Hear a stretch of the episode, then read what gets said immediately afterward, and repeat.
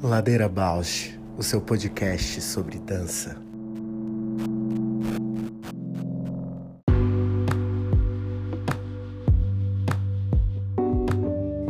Olá, eu sou a Paula Petreca.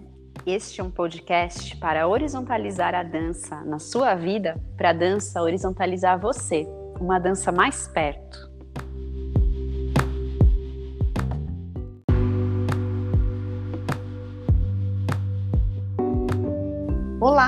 Eu sou a Juliana Alves e este é o Ladeira Bausch, um encontro semanal para mover pensamentos de corpo, com temas que nem sempre vão para cena, sem glamour e sem mito.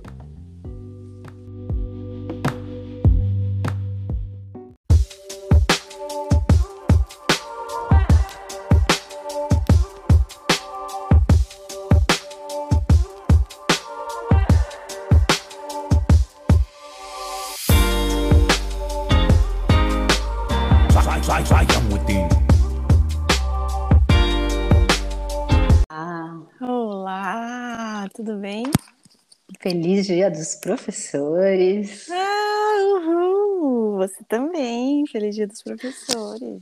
Sextou. Dei as aulas da manhã, agora é mergulhar nos artigos, nas escritas. Como é importante, né? Como é bonito essa profissão assim tão invisível e tão essencial, né? Nossa, eu estava lendo esses dias, estou seguindo uma historiadora super marxista, né? Uhum. Então ela vai trazendo umas histórias, tipo, ela... e aí ela fala desse surgimento da instituição escolar da Revolução Industrial, né? Uhum. Que é tão nocivo para a criança quanto para essa ideia do preceptor, do mestre, que sempre existiu, né? Sempre foi algo muito uma profissão de respeito, uma profissão, uma profissão de importância social indiscutível, mas que essa massificação que veio com a revolução industrial foi criando um lugar que desvalorizou, banalizou, né? E essa confusão que criando, né, essa distinção, essa confusão entre informação e conhecimento, entre educação e essa educação que não é só o ensino, né, mas educação como uma formação humana. Uhum. E aí eu fiquei refletindo sobre isso, pensando, gente, é verdade, porque essa formação está em todos os. Né? É, é, fundamental, é necessária, não é uma exclusividade da família fazer isso. E essa figura, essas figuras, né, de mestres, professores, que importância que tem nessa consciência coletiva, né, do que é a formação da sociedade. E formação da sociedade em conjunto com todos os papéis da sociedade. É, exatamente. Não mas, delegando. Mas quando a gente vai criando, por exemplo, com a figura, né, dos educadores, dos professores, criando esse lugar, é, a gente escuta muito isso num discurso mais conservador e neoliberalista, quase como que é algo que ameaça a família. Uhum. Olha que loucura, né? De inversão, de. De contradição, né? É, de todas as lógicas. O professor, como doutrinador, né? Até, essa historiadora até colocava isso. Que ideia é essa, né? É, mas é que vem carregada também, né? Historicamente, ela vem nessas confusões, né? Quem é esse professor, né? Como que ele ensina? Ah, não, ele é assim, ele tem que, por muito tempo, foi delegando, né? Como não tinha, a criança não tinha nem papel na sociedade, nem na família, não era visto. Então joga lá na escola e o professor que se vire. E quanto ficou estigmatizado esse papel do professor como aquele que tem que fazer tudo, né? É, mas olhando lá na construção histórica, ela traz esse dado que a escola homogeneizou uhum. o ensino. Porque, por exemplo, por que, que a educação hoje é vista como ameaça? Porque ela pode emancipar uma pessoa que está oprimida, né, colocar essa pessoa num questionamento do sistema. E anteriormente a esse modelo industrial, quem recebia uma educação, digamos assim, mais intelectual, eram as pessoas de classe social mais alta. As massas aprendiam o ofício da família, né? Essa ideia de, de educação pelo trabalho, enfim, é muito denso, muito complexo. Desse professor que democratiza o conhecimento mais intelectual para todas as classes é que é ameaçadora. Enfim, fiquei mega atravessada com isso, né? Eu confesso que eu tô um pouco de, de ressaca, assim, da questão do, do carro lá, que eu fui levar para trocar os pneus. Eu tô assim com o corpo, tipo, destruído, assim, sabe? Energeticamente, assim, ficar três horas e meia em pé para trocar pneu, assim, e ter que se confrontar com essas questões capitalistas e de consumo e de, de um âmbito, né, de uma, de uma questão que é mais estigmatizada masculina, né, e que tem toda essa carga machista. Tô bem ressacada, assim. E, e com uma questão assim, por que que eu não não dei o limite antes, porque que eu, se eu sabia que poderia isso tudo acontecer, porque que ainda assim eu fui levando até as últimas consequências e nessa questão da de uma em busca de alguma insatisfação assim. Hum, fala como, mais. como reforço de um papel feminino assim sabe? Estigmatizado feminino também dependo que os homens façam isso para mim mas não vai estar tá bom entendeu uhum. tô muito bom vibrando nisso assim o quanto que eu preciso me responsabilizar por essa insatisfação, por essa é, movimento que eu levei até o até me desgastar, assim, né? Quais podem ser os recursos que eu tenho para não passar por esse tipo de coisa novamente? Que vou passar, mas como é que eu posso ter ferramentas para lidar, assim, né? Sem que me desgaste. Nossa, a história do carro me desgasta também no nível. Ontem eu também, por acaso, até falei para ti, né? Fui levar uhum. o carro na oficina porque com a pandemia eu praticamente não usei meu carro e agora retomando algumas atividades presenciais, eu precisei ir para São Paulo no início da semana e estava chovendo e aí eu sacando que o freio do carro meio estranho. Uhum. Aí fui levar na revisão, miga, o que vai custar a manutenção desse carro é tipo dois meses de trabalho meu, é muito louco, né? Aí você pensando nesse valor, e é no valor que tem o trabalho de um professor, o valor dessas coisas materiais, é muito louco. Dimensionar isso, né? A proporção. É Exatamente. É... Aí foi um baque, um baque, um baque, mas aí toda vez que tem esses coisas, esses assuntos de carro, que é sempre né, grana envolvida, eu volto para um lugar que me desassossega muito, que é o modo de vida que o carro cria, né? Porque ao mesmo tempo que ele elimina a distância, ele acelera muito a gente.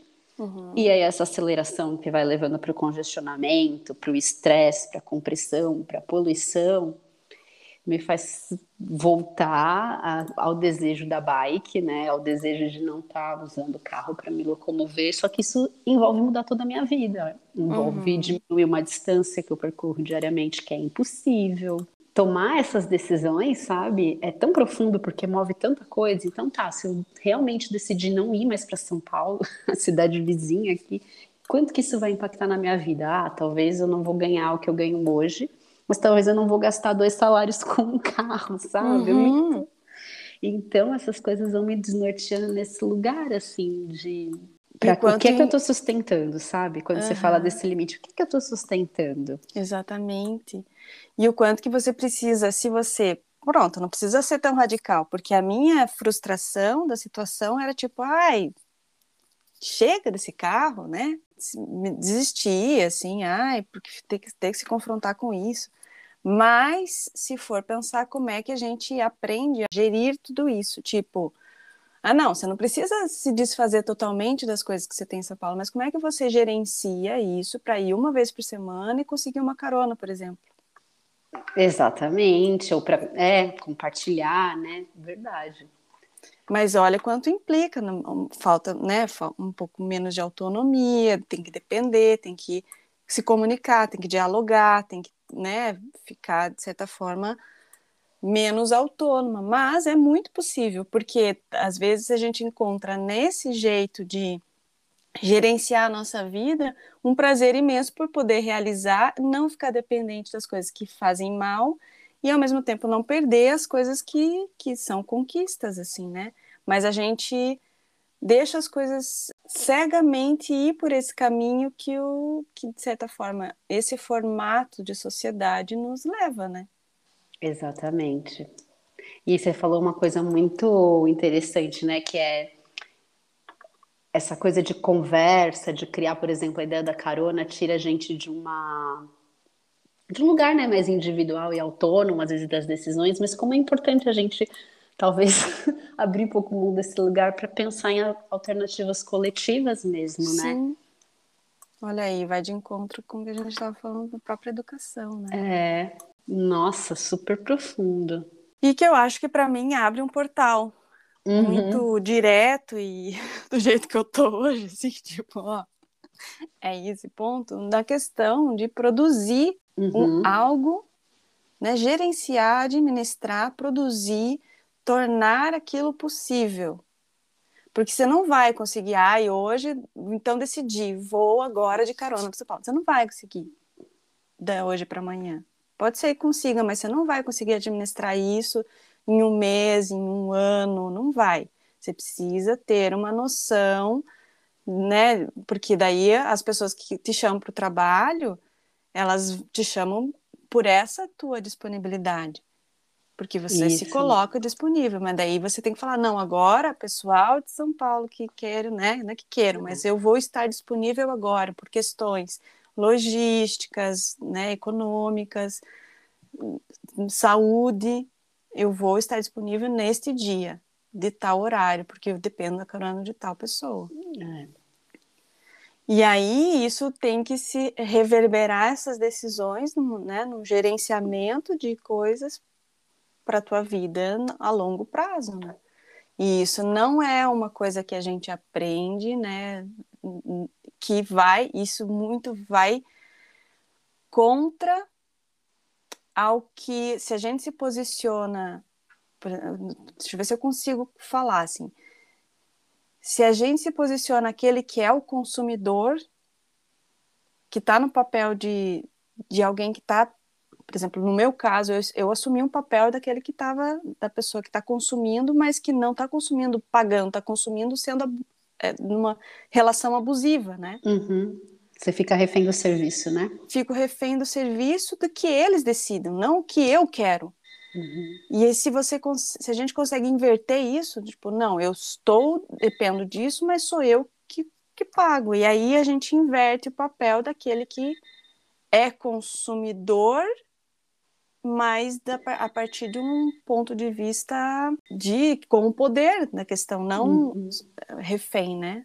Não escravo daquilo, assim. E é uma questão de posicionamento, assim, de papel. Aquele que que está pagando pelo serviço e decide, né? Não aquele que que que está simplesmente à mercê do que. E tem que ser uma vigilância, autovigilância, né? Para que a gente se posicione realmente né? A todo uhum. momento. E de é. muito, muito ativo, assim, né? E, bem, eu acho que isso, né, que a gente. É que eu tenho muita curiosidade em, em ouvir sobre essa questão da produção em dança, e eu acho que. Abriu o portal. É, a nossa convidada é incrível, assim, eu sempre admirei muito, é a Cândida Monte, e assim, nossa, tem um, sabe, uma, uma admiração mesmo, assim, porque tem ali um, um nela um gosto pela dança, uma paixão e um jeito tão é, para mim é visionário porque faz isso, faz as coisas se realizarem e, e muito contramão, exatamente isso que a gente está falando. Enquanto estão à espera que a dança seja alguma coisa, que tem que se encaixar, não sei o quê, ela faz, encontra um espaço para aquilo e, ao mesmo tempo, critica, né, das coisas que eu vejo, critica o próprio sistema conseguindo produzir. Então, acho tão subversivo a arte conseguir se realizar nesse meio, assim, né, e conseguir uma sustentabilidade dentro disso, assim. Sim, e esse lugar, né, como você falou, do produtor que está com o olhar conectado à, à, ideia de arte, né, a ideia de um fazer criativo, e não só pensando em comercializar, mas também pensando, é super importante, né? Uhum. Vamos ouvi-la, então.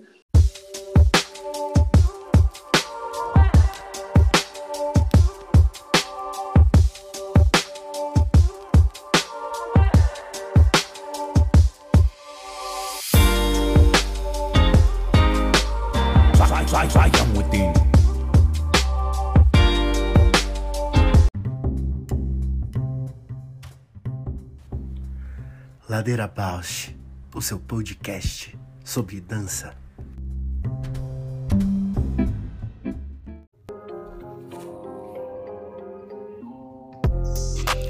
O Ladeira Bausch tem uma parceria com o portal Mude. Você pode seguir a gente por lá e acompanhar as novidades sobre dança exclusivas desse portal. Se você tem interesse por uma parceria com o Ladeira, manda sua proposta pra gente. ladeirabausch.gmail.com Aê! Bem-vinda, Cândida! Aê! Tudo bem? Tudo bem, Cândida? Que bom ter você aqui. Também estou bem feliz. Prazer, Cândida, Também sou a aventurar Paula. aí. Feliz de te receber aqui. Paula. Né, eu tava dando só as boas-vindas, Uhum. Cândida. Muito bom ter você aqui. Obrigada. Estou Uhum. contente também de participar. Ai, Cândida, a gente estava fazendo uma introdução, assim, né? Foi super densa, porque a gente, né, fala um pouco do como a gente está se sentindo e o quanto essa a perspectiva da, de produção em dança e a tua presença aqui nos faz, assim, muito, nos contempla muito nesse momento e acho que para o Ladeira é muito especial. Então, antes de eu começar a falar mais, se apresenta, Cândida, e a gente faz aquela pergunta assim: quem é você na ladeira? É, eu sou a Cândida, Cândida Monte, sou artista da dança, me localizo na dança, me articulo também em outras áreas artísticas. É, atualmente sou mais produtora, não, não consigo separar muito assim o lugar do fazer artístico é, da produção com a criação, assim, então sou em primeiro lugar artista e dentro dentro das funções da cadeia artística eu exerço também a produção. Sou uma fazedora, uma fazedora de cultura. Dentro desse fazer artístico eu também produzo. Olha, eu estava falando para Paulo quanto eu te admiro, assim, né, e acompanho, né, por tanto, tantos anos, assim, a gente, né, momentos que, que se encontram, momentos que tá mais próximo e, e outros nem tanto, mas tem uma admiração, assim, eu acho que, e para mim é esse lugar, assim, bem isso que você falou, não, não, não, não consegue diferenciar, né, a produção de, do fazer artístico, assim, e eu tenho muita resistência, tinha ou encontro em mim uma dificuldade nessa de poder realizar mesmo as coisas, né? De, de encontrar uma prática do fazer artístico num, no mundo, assim, né? Colocar no mundo, praticamente. E aí eu tenho essa curiosidade, como que foi para você essa entrada na produção? Como que, que você se reconheceu e, e, e começou a entrar nisso, assim, porque eu, eu sinto essa é sempre tão junto, né? As tuas produções e as tuas criações, elas estão tão muito juntas, assim. Mas fico muito curiosa em saber de ti como que foi essa, se reconhecer assim, né? Eu sempre me, me, me vejo, é, a produção dentro do meu fazer, ela é sempre é muito, estrategi, muito estrategista. Eu sou muito estrategista. Hum, Ela sempre é uma estratégia. Uma estratégia de sobrevivência, uma estratégia de aproximação. Então, assim, quando eu me, me, me vi como produtora, foi num lugar muito de interesse em me aproximar de processos artísticos, estar mais é, dentro de processos artísticos, de observar como esses processos funcionavam e alimentar a minha prática artística, né? A minha prática de criação. Então, é, quando eu comecei a me identificar como produtora, era muito mais como entendendo que ferramentas que eu tinha para poder me aproximar de algo que eu queria conhecer melhor. Então, eu me oferecia para produzir, eu me aproximava de processos artísticos dos quais eu queria estar ali aprendendo. Me interessa, me interessa sempre muito acompanhar processo artístico. uhum. Não consigo produzir sendo somente a burocrata da produção. eu vou ser sempre aquela produtora que vai se meter no processo. é, alguns gostam, outros não, né? Tipo, põe-se no seu lugar. Mas é, eu me descobri produtora e comecei né, a, a assinar assim, nas, nas, fichas técnicas com um interesse muito grande de aproximação de processo, né, de como é que eu entro dentro da sala de ensaio, como é que eu entendo como é que esse artista cria, como é que eu entendo como é, da onde ele, da onde, da onde do que ele se alimenta, né, de que informações, o que ele estuda. Então sempre foi nessa curiosidade de entender processo. Eu me colocava como produtora e colaborava, mas também nesse desejo de aprender, né? Uhum. Aprender, olhar amplamente para um trabalho, para uma produção artística, ah, e me alimentar disso enquanto artista. Então, era me aproximando de outros artistas e eu bebia das fontes ali, me alimentava daquilo e colaborava produzindo. Uhum. Eu vendo um histórico de coreógrafa de grupo de dança que ia para festival, assim, né? Uhum. Então, eu, eu, me entendia como coreógrafa, mas eu vi, depois eu fui entender que eu era produtora, né? E era isso, eram as viagens, a gestão das pessoas, a gestão de, de ensaio, figurino. Então, eu já fazia esse papel de produção sem entender que ele era de produção para mim, ele era o papel da coreógrafa, da diretora do grupo, enfim.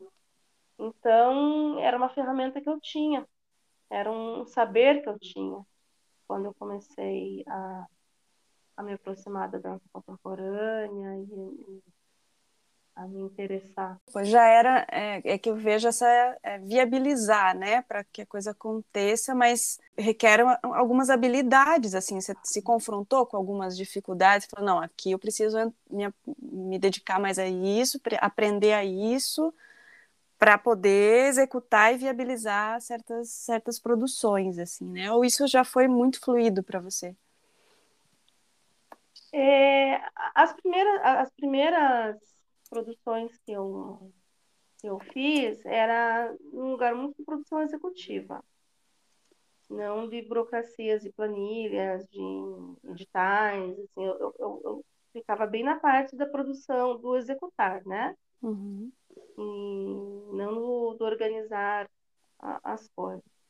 Então, para mim, a entrada no mundo de, de editais e entender que o produtor faz tudo, também faz, é, também escreve o projeto, também presta conta, também, porque é isso, né? As funções do produtor, pelo menos aqui para gente, elas se misturam, assim, né? É, há pouco tempo consegui entender o que, que era o papel de um administrador, né, de um proponente, o que era o papel de um produtor, que, que era o papel do contador, ou né, da pessoa que faz a uhum. prestação de contas, e o que, que era o papel do, do, do artista. Então, assim, sempre teve muito misturado.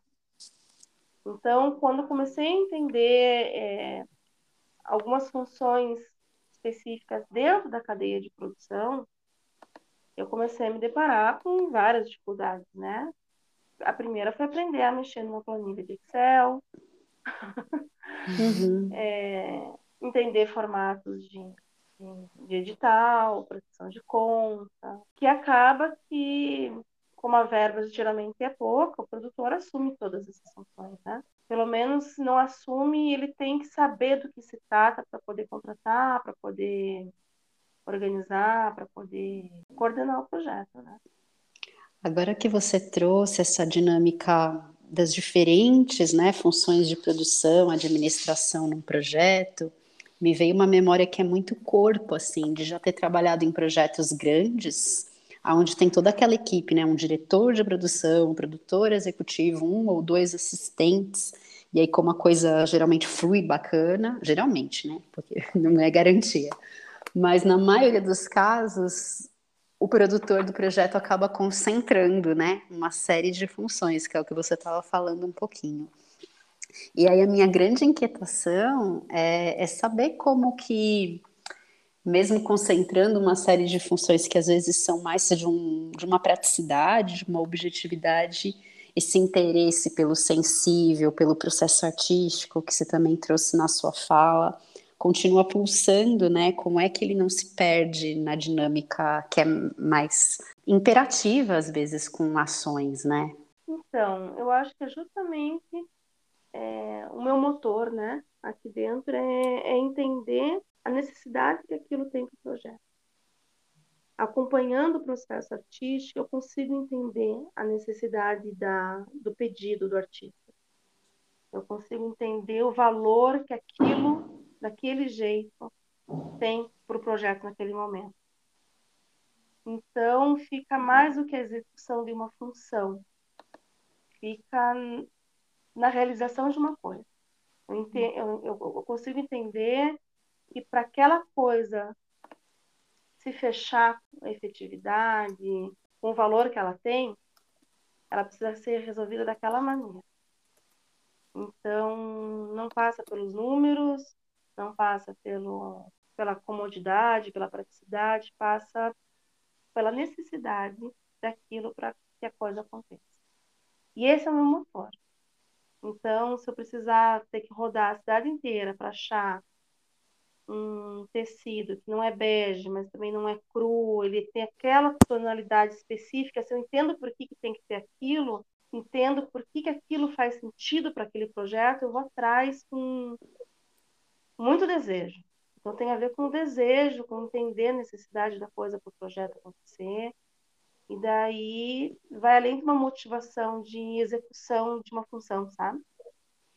Sim, e te ouvindo agora também lembro de algumas vivências e me ocorre a curiosidade desse diálogo que também pode se estabelecer entre um produtor que está com esse motor, né, essa sensibilidade tão presente, e o artista, no sentido de também o produtor, às vezes, olhar o que o artista está né, buscando, elaborando e também oferecer soluções, oferecer caminhos. Você chega a fazer esse tipo de interferência no, processo, no processo do artista?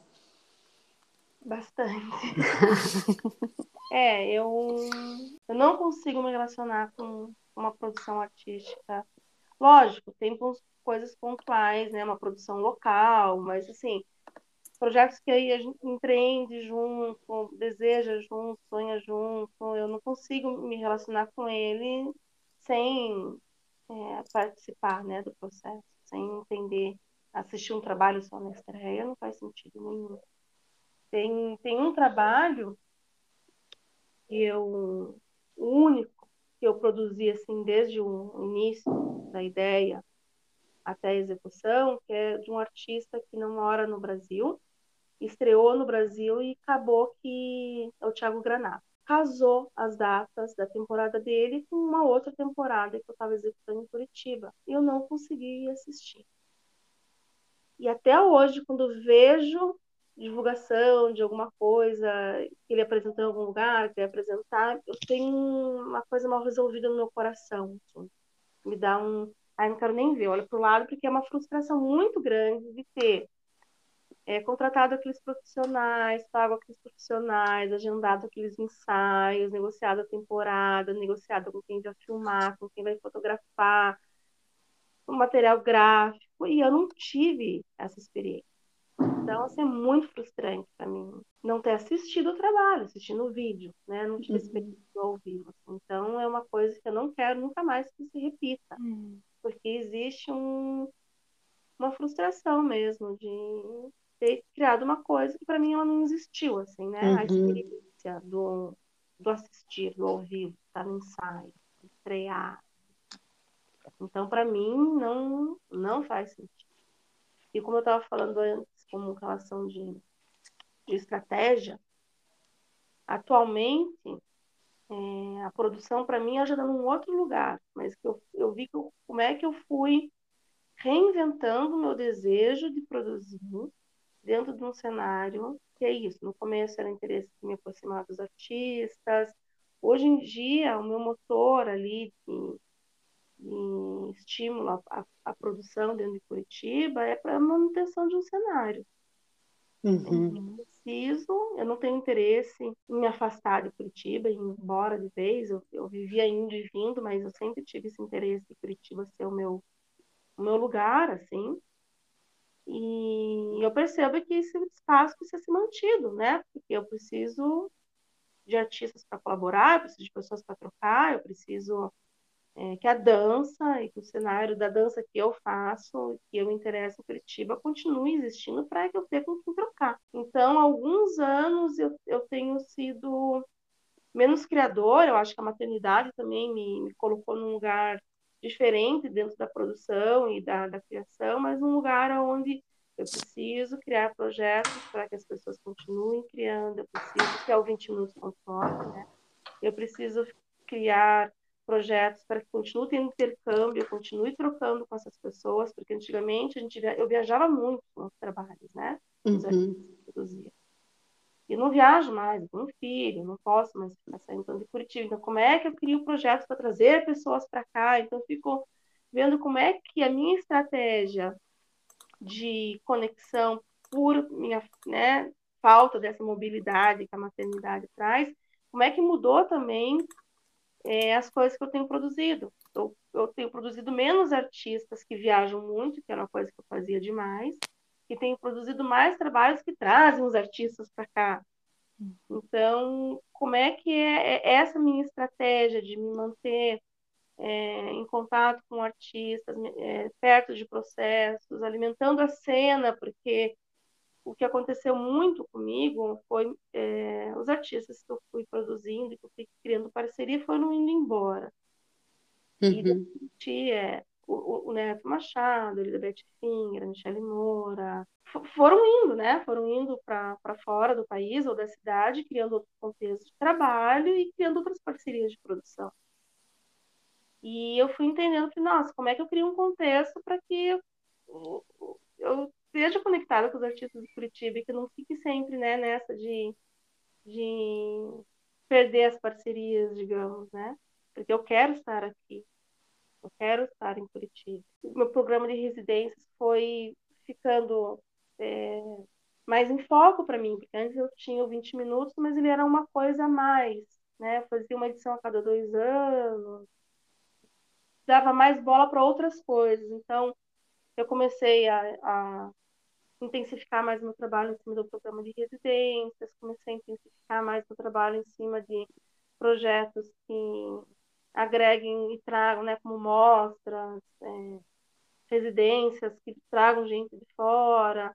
Então, é, mudou um pouco do, do perfil das coisas que eu produzo também essa estratégia de como é que eu me articulo agora dentro do cenário artístico. Nossa, é uma maturidade muito grande, assim, né? Se perceber nessa trajetória de produção, né? Que é, é, no começo tinha uma motivação, né? Artística e de aproximação e, e agora essa riqueza, né? De perceber o quanto que para você se realizar precisa também movimentar outros artistas, mobilizar, né? E fazer possível para que você se realize também num conjunto assim, né, mais mais amplo. É muito lindo perceber essa maturidade, né, do, da motivação do, do, trabalho, assim, né. Eu acho uhum. que é pensar a cena, né? Uhum. Tem a cena uh, acontecendo, é, um projeto ou outro não acontece isoladamente, né? Então precisa ter a cena da dança acontecendo, precisa ter precisam de artistas. Nós Sim. precisamos de artistas, né? Não só do que eu produzo, e de outros também que eu também não produzo e que é para isso, para a cena se alimentar e pensamento como redes, como é que a gente pensa na dança e não na companhia ou no, no artista, mas na dança dentro da cidade que a gente trabalha. Nossa, e essa se fala. cresce a dança, cresce a gente junto, né? Se, uhum. se aumenta a quantidade de artistas pesquisando, trabalhando, vai, vai, né? Isso, vai. Uma coisa vai puxando a outra e a gente vai crescendo junto. E essa tua fala de pensar essa cena local, né? Essa cena onde eu quero estar, tá, o que eu quero estar tá próximo, me pegou assim numa importância, porque ah, a gente tem vivido um, um momento político muito desfavorável para pensar uma cena de dança mais ampla nacional, uma política de dança mais ampla nacional. E aí, claro, né, tem centros onde uma produção se mantém, talvez São Paulo, né? Acho que São Paulo. É, São Paulo, é, São Paulo, cidade de São Paulo, né?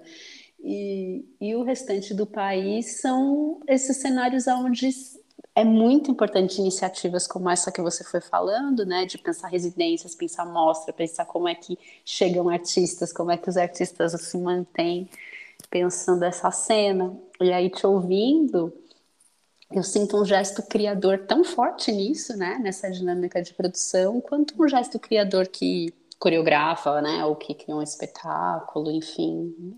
Eu vejo essa potência muito forte. É, eu fico ah, agora uma, uma, uma, uma pergunta assim, se você tem alguma assim, na tua experiência, assim, algo crítico que você possa apontar no aspecto né, de formação e, e, e, sei lá, em artistas de dança, né, nesse cenário, assim, em aspectos de produção, o que, que você criticamente, ou que seja, que você tem uma experiência também mais ampla do que só Curitiba, assim, né, também, mas num cenário maior, assim, em relação à formação de dança, assim, o que, que você acha que criticamente precisa ser trabalhado nesses aspectos da produção, assim, né? Tipo, ah, acho que os bailarinos, quando se formam, precisam entender mais sobre alguma coisa, precisam é, vivenciar mais o ambiente de produção, ou isso você acha que está bem resolvido? Quem é artista precisa ser artista e está tudo certo? Como que se você vê criticamente algo que possa melhorar assim nesse cenário? Ah, eu vejo. Eu hum. acho, eu acho que quem tem que vender o seu trabalho é o artista, não é o Alguns dos artistas com quem eu, com quem eu trabalho, com quem eu trabalhei, eu vejo esse cuidado. Sou eu quem vendo, sou eu quem falo sobre o meu trabalho, sou eu quem apresento o meu trabalho e depois o produtor segue com as negociações, com o que tem que ser feito. E eu acho isso muito rico. Eu acho que vende melhor, abre as portas de uma maneira. Talvez esclarecida eu, dos papéis, né? É. Uhum. E eu vejo muito artista que quer que o produtor faça isso, como um agente. E eu tenho muita dificuldade. Eu sempre falo, eu não vendo o trabalho Estou vendo o meu, a minha mostra, mas eu não consigo vender o trabalho do outro. Ferramenta eu tenho para escrever, para formular um projeto, mas eu acho que o artista tem que ter esse exercício mesmo, falar sobre o seu trabalho, escrever sobre o seu trabalho, negociar o seu trabalho. Depois o produtor segue por tudo que precisar.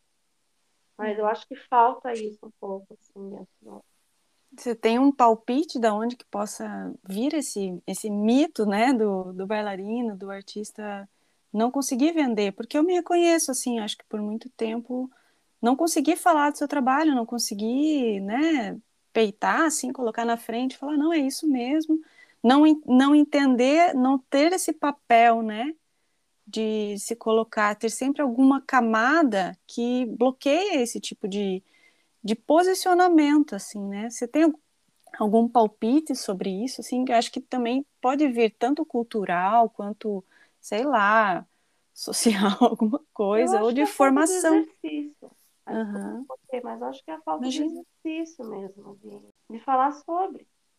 Olha só. De uma maneira assim mais. Eu, eu, eu, sou curadora também, né? Eu faço curadoria nos 20 minutos, já fui parecerista, e eu vejo assim, como as pessoas tem dificuldade de falar. Eu também já passei por esse lugar, tá? De, de ficar falando difícil, de ficar escrevendo difícil, escrevendo os 3 mil caracteres do edital, escrever lá até 1999 no ponto, né? De ter que ocupar todo o espaço falando, escrevendo, dando referência. E hoje em dia eu fujo disso, né? tentando como é que eu simplifico a fala, como é que eu simplifico o que eu estou passando para a pessoa que vai ler, analisar, né? Eu acho que é, falta do exercício mesmo, de, de falar sobre, de escrever sobre. É, é o exercício. Eu também, eu, eu, demorei muito tempo. Quando eu leio os primeiros projetos que eu escrevi, eu fico hum. achando que eu fui aprovada porque a pessoa não entendeu nada e falou, ah, deve ser bom, porque eu não entendi nada. Muito bom. A pessoa deve pensar, nossa, super contemporânea, porque não dá para entender nada, nem eu entendo. Porque Essa é eu fui muito iludida. Eu, eu falo, eu e o Wellington, meu sócio, meu parceiro de produção, a gente foi muito iludida, assim, porque eu comecei a trabalhar com produção naquele momento que começou também a surgir, começaram a surgir os editais, né, da nossa palestra Funarte. Não sei se vocês lembram. Uhum. Existia uma fundação. Prêmio Clausiana. Antes ainda do Clausiana, tinha um, uns editais que se chamavam Caravana da Funarte. Era editais de circulação e uhum. tinha é, edital de fomento de dança. Não tinha o nome do Klaus, não tinha o nome da Miriam ainda. E nos primeiros anos ali, na primeira tentativa, na primeira tentativa de edital, eu aprovei um projeto. Na segunda também. Na terceira também. Eu falei, uau, é isso. E depois fiquei uns dois anos sem aprovar nada. Então, assim, eu, eu me iludi ali com um lugar de que é, é fácil, eu consigo. E foi muito assim. Eu apresentei uma peça na mostra de dança da FAP. Eu fazia teatro, eu fazia arte cênica. Quando eu decidi, eu vou voltar um pouco agora. Você fala uma coisa, eu vou falar outra. Uhum. Quando é, eu, eu, eu, dançava, né? Eu, eu, vivia num núcleo ali de dança, de festival de dança. Dança era meu hobby, mas era um hobby sete vezes por semana. Era um hobby que tinha muita dedicação. E eu fiz faculdade de odonto. Então, me formei, atuei. E depois de uns três, quatro anos de formado, eu entendi que eu não queria fazer aquilo da minha vida. Eu queria o meu hobby eu queria trabalhar com dança. Por quê? O Neto Machado, que é um artista com quem eu trabalho até hoje, ele era do Povo Flor também, ele era meu aluno de street dance, dava aula de street dance. Dançava no grupinho lá que eu tinha, que a gente viajava para os festivais, me ajudava a coreografar, o Neto fazia parte ali do meu clã. Uhum. E ele entrou na FAP. E ele entrou na Hoffman. Então, acompanhando o que o Neto fazia, eu comecei a entender que existia um outro universo da dança que me interessava. E falei, olha, que legal. E vi ali que tinha uns editaizinhos e tal. Falei, olha, é possível viver de dança. Porque na minha cabeça, quando eu fui fazer faculdade, que eu pensei em fazer fato, a banca era de clássico ou de contemporâneo. Uhum. De uma prática. E eu vinha do sapateado, do jazz e do street dance. Não tinha o repertório dessa dança que, era exigida na FAC. Então eu nem fiz. E me aproximando ali da Casa Hoffman e o Neto fazia artes cênicas, eu descobri o curso de direção. Falei, olha, é um lugar onde eu consigo, né? Pensar a dança e também a direção, e eu fui fazer direção, então eu fiz faculdade de artes cênicas na FAP, no Cesão. No primeiro ano fiz uma peça da faculdade de, de, de direção teatral e me chamaram para participar da mostra de dança com a peça que eu tinha feito no teatro. Já foi assim uma coisa, né? Uhum. Naquela época, ah, não, mas é do teatro, daí abri a mostra de dança. Na época falavam que era teatro físico, mas não é, né? Depois eu fui entender que era teatro físico, falaram para mim, isso é teatro físico. Eu falei, ah, então tá. Coloquei lá, teatro físico, na, na sinopse, mas não era. e, e, aí, e aí também já começou esse lugar, assim, de, de um não lugar, sabe? Uma produtora que é artista, mas ela é artista de dança, mas estuda teatro. E eu uhum. estudava teatro, eu não tinha nenhum background de teatro. Então, sempre me senti, e isso foi também, eu sempre me senti sem aquela sem aquele conhecimento. Eu era da dança, mas não era formada em dança. Eu era do teatro, mas não tinha nenhum background de teatro. E isso foi fazendo com que eu criasse o meu espaço.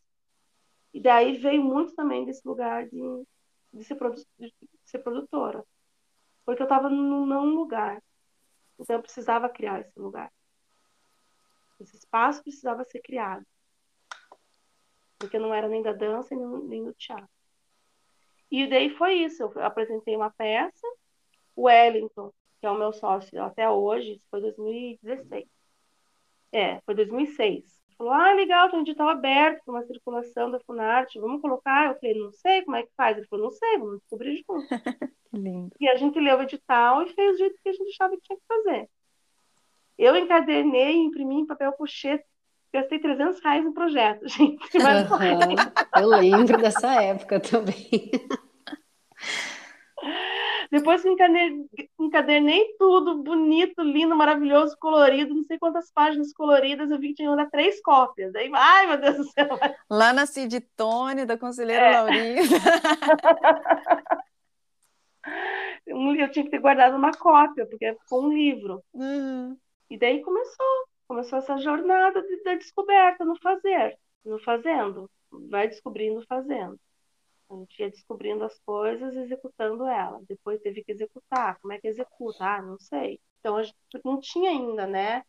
Nessa época, é... era todo mundo descobrindo, né? Não tinham outras pessoas em Curitiba que já tinham provado também. Mas tinha uma certa ideia de um trabalho consistente dentro de um panorama que já era bem conservador da dança também, né? E que acho que isso que isso que você falou de criar o meu não lugar é tão perfeito, porque é. eu acho que é exatamente isso que é o teu, né, a força do, do seu trabalho, assim, que é tão autêntico e, e rico, assim, né, de, como eu falei também na introdução, assim, que a gente estava conversando, essa ideia de é, trabalhar com artes dentro de, de, políticas públicas, subvertendo a própria, a própria política pública, assim, que você cria uma uma maneira de colocar o seu trabalho com frescor e com um posicionamento muito rico, assim, nesse não lugar, porque vai de, né, confronta com certos conservadorismos, certas, né, tradições, certas manutenções, assim, de poder, né? Sim, eu acho que é, essa também é a minha motivação, hum. hoje em dia, dentro da produção, de criar um espaço para que isso aconteça. Hum de criar um espaço para que os artistas que estão entre, ou então os artistas que estão num lugar, mas estão experimentando o outro. São da dança, como a Renata, né? A Renata Real, que uhum. já desde 2010 anos já de parceria também. Que é formada em dança e, e dá aula de dança, né? Mas também trabalha com escrita, também trabalha é, com outros parceiros que não são da dança, fez é, o doutorado dela foi né, no teatro, então assim como é que a gente entende a arte, né? Tem essa uhum. setorização, assim, né? tem essas, essas gavetinhas que elas são interligadas. Lógico, existe isso, existe, tem que existir, tem, né? Mas como é que a gente cria espaço para esses artistas transitarem de um lugar para o outro ou de estar num lugar em e o 20 Minutos tem muito disso. O 20 Minutos é um, é um projeto de residência que trabalha com artistas da dança, através da dança, é, que usam o corpo, que usam com o corpo, é, através do corpo, no, no, não é a dança, mas é através dela. É o que, que atravessa ela. Deixa aí o, o arroba do 20 minutos.move. Ah, eu acho que é arroba 20, 20 número Minutos Move. Já vamos seguir é, aqui. Arroba 20 Minutos Move. Eu acho que tá assim. Uhum. Não, qualquer coisa daí você manda a gente corrige. Tá. Mas é na, no, na legenda. Vamos nos encaminhando para o final e eu tô com muita vontade de ouvir você falar de um perrengue de produção. Um perrengue de produção. Deixa eu pensar um, um perrengue de produção. Nosso quadro de perrengue tá meio esquecidinho. Mas é. de produção pode ser bem, com seu humor, pode ser bem engraçado ouvir. Olha, vou contar um. Vou contar o primeiro que me veio, nem é engraçado, mas é uma situação. Uhum. É, daqui a pouco me vem outro. Tá. Mas a gente tinha uma temporada no Rio e eu não sei porquê, eu comprei a minha passagem, é, é, comprei as passagens, mas a minha passagem foi comprada junto com a passagem de um, do, de um outro colaborador do projeto. Não sei porque não comprei todas juntas. E na hora de ele, ele não pôde viajar, e na hora de cancelar, eu cancelei a passagem e não me toquei que a minha estava junto. Então eu cheguei no aeroporto e não tinha passagem para mim. Não tinha passagem para mim. Entrou a equipe inteira, embarcou a equipe inteira e eu não tinha, não tinha aquele voo, era absurdo para eu ir. Falei, não posso ir, pagar ali a vista para ir na hora, para ir naquele voo, não dava. O único voo possível para eu viajar era um voo que saía de Curitiba e até Foz. O mesmo avião saía de Foz, voltava para Curitiba. De Curitiba ia para São Paulo e de São Paulo ia para o Rio. Daí ficava barato. Daí eu pensei, mas eu posso pegar ele quando ele voltar para Curitiba? Não, tem que, tem que ser assim. E daí viajei eu e uma máquina de fumaça Uh. Esteve aqui em cima. Fui, pra, fui até Foz. E daí era o mesmo avião, mas eu tinha que desembarcar e embarcar de novo com aquela máquina de fumaça, passar por detector de metal tal. Nossa. Desembarca do voo em Foz, depois embarca de novo no mesmo voo, no mesmo avião, estava lá parado, era ponto final. Assim. Sabe onde chega no ponto final? Era ponto final, desce do mundo. Ele descia eu lá com aquela máquina de fumaça dá a volta, passa de novo pelo detector, detector entra, os comissários me olhando assim, ué, essa moça acabou de sair, voltando. Daí vou para São Paulo, para em São não, vou para Curitiba também, todo mundo desce do avião, deixa eu ficar aqui. Enfim, eu fiquei fazendo um tour o dia inteiro, o dia inteiro. Cheguei depois do ensaio, não, não peguei nenhum ensaio no lugar, só que teve um outro ensaio no dia seguinte. Mas passei o dia viajando num voo que era Curitiba-Rio, eu fiz Curitiba-Foz, Foz-Curitiba, Curitiba-São Paulo, São hum. Paulo-Rio, num esquema absurdo de sair do avião, volta pro avião, espera todo mundo sair, entra todo mundo, foi um perrengue de produção que eu fiz com a minha. Só, a única coisa que eu pensava é que bom que eu fiz isso com a minha passagem. Uhum. Porque se eu fizesse isso com a passagem de um ator, né? Eu, ai, que bom que isso aconteceu comigo. Mas poderia ter acontecido com, né? Eu poderia ter feito isso com a passagem de outra pessoa, porque eu realmente não percebi. Cancelei um voo e o meu foi junto. E a empresa das passagens falhou na produção também, né? Porque podiam ter facilitado a vida, né? É, a empresa, né? Daí podia Faltou ter me colocado aí. e eu fui nesse uhum. tour de aeroporto em aeroporto, carregando uma máquina de fumaça. Bem faceira. Então, ah, mas o que, que tem aqui? Ah, é uma máquina de fumaça. Ah, porque é ferro, né? Então, assim, era, era uma sessão, assim, né? Além de ter que embarcar e desembarcar, eu tinha que abrir, mostrar o que, que era, porque na hora de passar no detector era ferro, né? Um... Para os mesmos pessoal dali, da, tinha que mostrar a mesma coisa, para a mesma é, pessoa, então, quase. Um perrengue de produção. Muito bom. Ai, perrengaço. Eu detesto essa parte do embarca, desembarca. Cândida, você quer deixar arrobas, contatos, um, ah, eu quero falar do projeto que eu estou produzindo agora. Fala! Estou bem animada. Agora em outubro eu retomei as, as produções de né, projetos que estavam estacionados aí, captando ainda. Nós estamos começando a produção e, né, execução artística também, que eu vou estar no elenco um projeto chamado Biblioteca de Dança, oh. que é um projeto do Neto Machado e do Jorge Alencar, né, pela de Curitiba, né, fazia parte do Povo Flor junto comigo. Atualmente eles residem em Salvador, mas a gente vai fazer uma edição com curitibanes. Uhum. Então temos seis artistas no elenco, já estamos iniciando os processos. Em novembro, a gente vai ter uma oficina que a gente está tentando transformar ela em online. Então, em breve eu, eu divulgo, né, se o Profice aceitar, que a gente executa online, mas a temporada a gente vai fazer em janeiro presencial. Uhum. São 10 apresentações. É, ainda não fechamos as bibliotecas, mas provavelmente vai ser na biblioteca pública, na Biblioteca do Centro Cultural Portão e mais algumas casas da leitura espalhadas em Curitiba. Uhum. Vamos ter uma versão paranaense, curitibana, do Biblioteca de Dança, um projeto muito legal. Não sei se já assistiram online ou ouviram falar. Uhum. É, Neto Machado, Jorge Alencar, lá de Salvador. Estaremos executando uma versão com o Romani, Rafa Fernandes, Lareni Paixão, Priscila Fontes, Gabriel Machado, e eu, e mais Neto e Jorge. Ai, que lindo. Que delícia.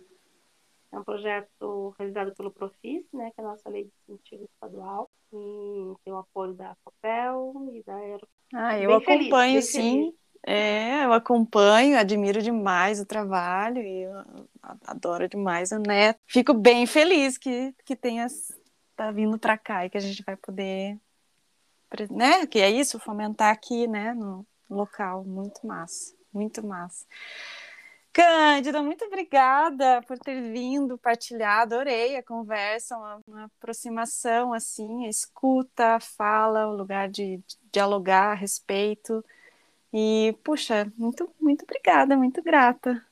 Obrigada a você pelo convite. É muito bom a oportunidade também de olhar para o que você está fazendo, né? Respirar, olhar e pensar sobre. Uhum. a gente vai fazendo, né? Vai fazendo, fazendo máquina de fazer e às vezes não, não reflete sobre o que está fazendo, por que e como. Então, esse lugar de falar sobre si é importante. É uma terapia, né? Pago uhum. para quem? Ai, que linda! Muito inspirador te ouvir. Obrigada, Cândida, por toda essa partilha. E que as pessoas fiquem ligadas aí nos seus projetos, possam uhum. acompanhar também. Seguimos. Valeu. Minha professora de yoga sempre fala: seguimos com fé e com coragem. E é isso mesmo. É Olha. um super beijo de sexta chuvosa, que agora começou aqui, né? Beijo para vocês, gente. Beijo. Final de semana.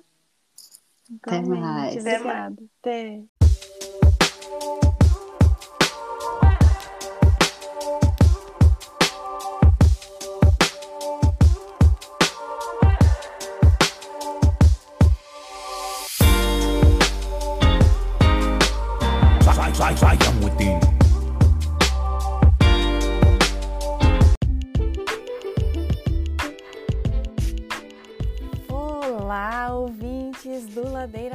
Bausch. Estamos tão gratas por toda essa escuta. Queremos anunciar que agora temos uma campanha no Apoia-se. Caso queira contribuir com algum destes episódios, nos incentivar a continuar produzindo, entra lá no site do apoia.c barra. Estaremos lá. Beijo a Bausch!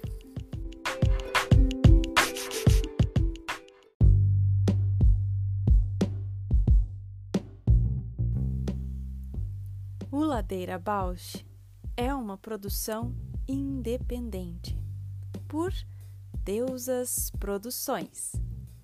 Curadoria, gravação, edição de som e capas por Juliana Alves e Paula Petreca. Voz da vinheta de Fernando de Proença. Produção fica a encargo de Moira Albuquerque.